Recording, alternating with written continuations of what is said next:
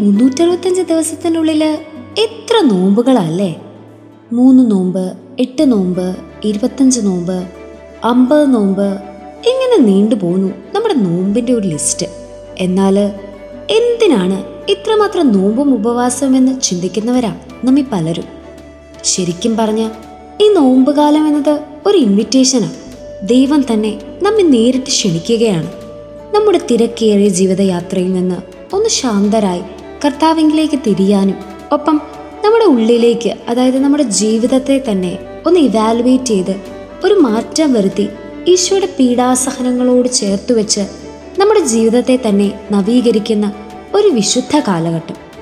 വിശുദ്ധ പൗലോസ്ലിഹ കോർദോസുകാർക്ക് എഴുതിയ രണ്ടാം ലേഖനത്തിന്റെ അഞ്ചാം അധ്യായം പതിനേഴാം വാക്യത്തിൽ നാം ഇപ്രകാരം വായിക്കുന്നുണ്ട്. ക്രിസ്തുവിലായിരിക്കുന്നവൻ പുതിയ സൃഷ്ടിയാണ്. പഴയത് കടന്നുപോയി. ഇതാ പുതിയത് വന്നു കഴിഞ്ഞുവെന്ന്. ഈശോ നമ്മോട് പറയുന്നതും ഇതുതന്നെയാണ് യേശുവിന്റെ പക്കലേക്ക് പശ്ചാത്താപത്തിൽ ഒരു മാനസാന്തരത്തിന്റെ അനുഭവത്തിലേക്ക് കടന്നു വരുന്ന ഏതൊരു വ്യക്തിയെയും പുതിയ സൃഷ്ടിയായി രൂപാന്തരപ്പെടുത്തുന്ന ഒരു സ്വർഗീയ സ്നേഹം. ഇതുതന്നെയാണ് തൂർത്തപുത്രന്റെ ഉപമയിലൂടെ നാം കാണുന്നതും.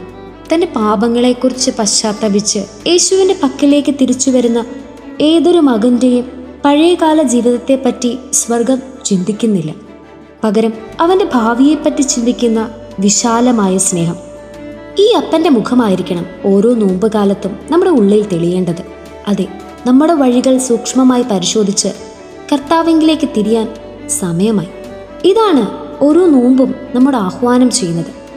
എന്ന് കരുതി നോമ്പെന്ന കുറേ കാര്യങ്ങളൊക്കെ വേണ്ടാന്ന് വെക്കാനുള്ള നഷ്ടത്തിന്റെ കാലഘട്ടമായി കരുതാതെ ക്രിസ്തുവിനെ കണ്ടെത്താൻ അല്ലെങ്കിൽ അവന്റെ ഗുണങ്ങൾ ആർജിച്ചെടുക്കാനുള്ള നല്ല വിശുദ്ധ കാലമായി കാണാം.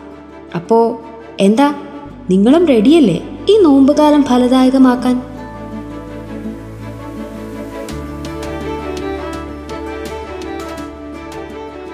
You are listening to heavenly voice from Caras Youth.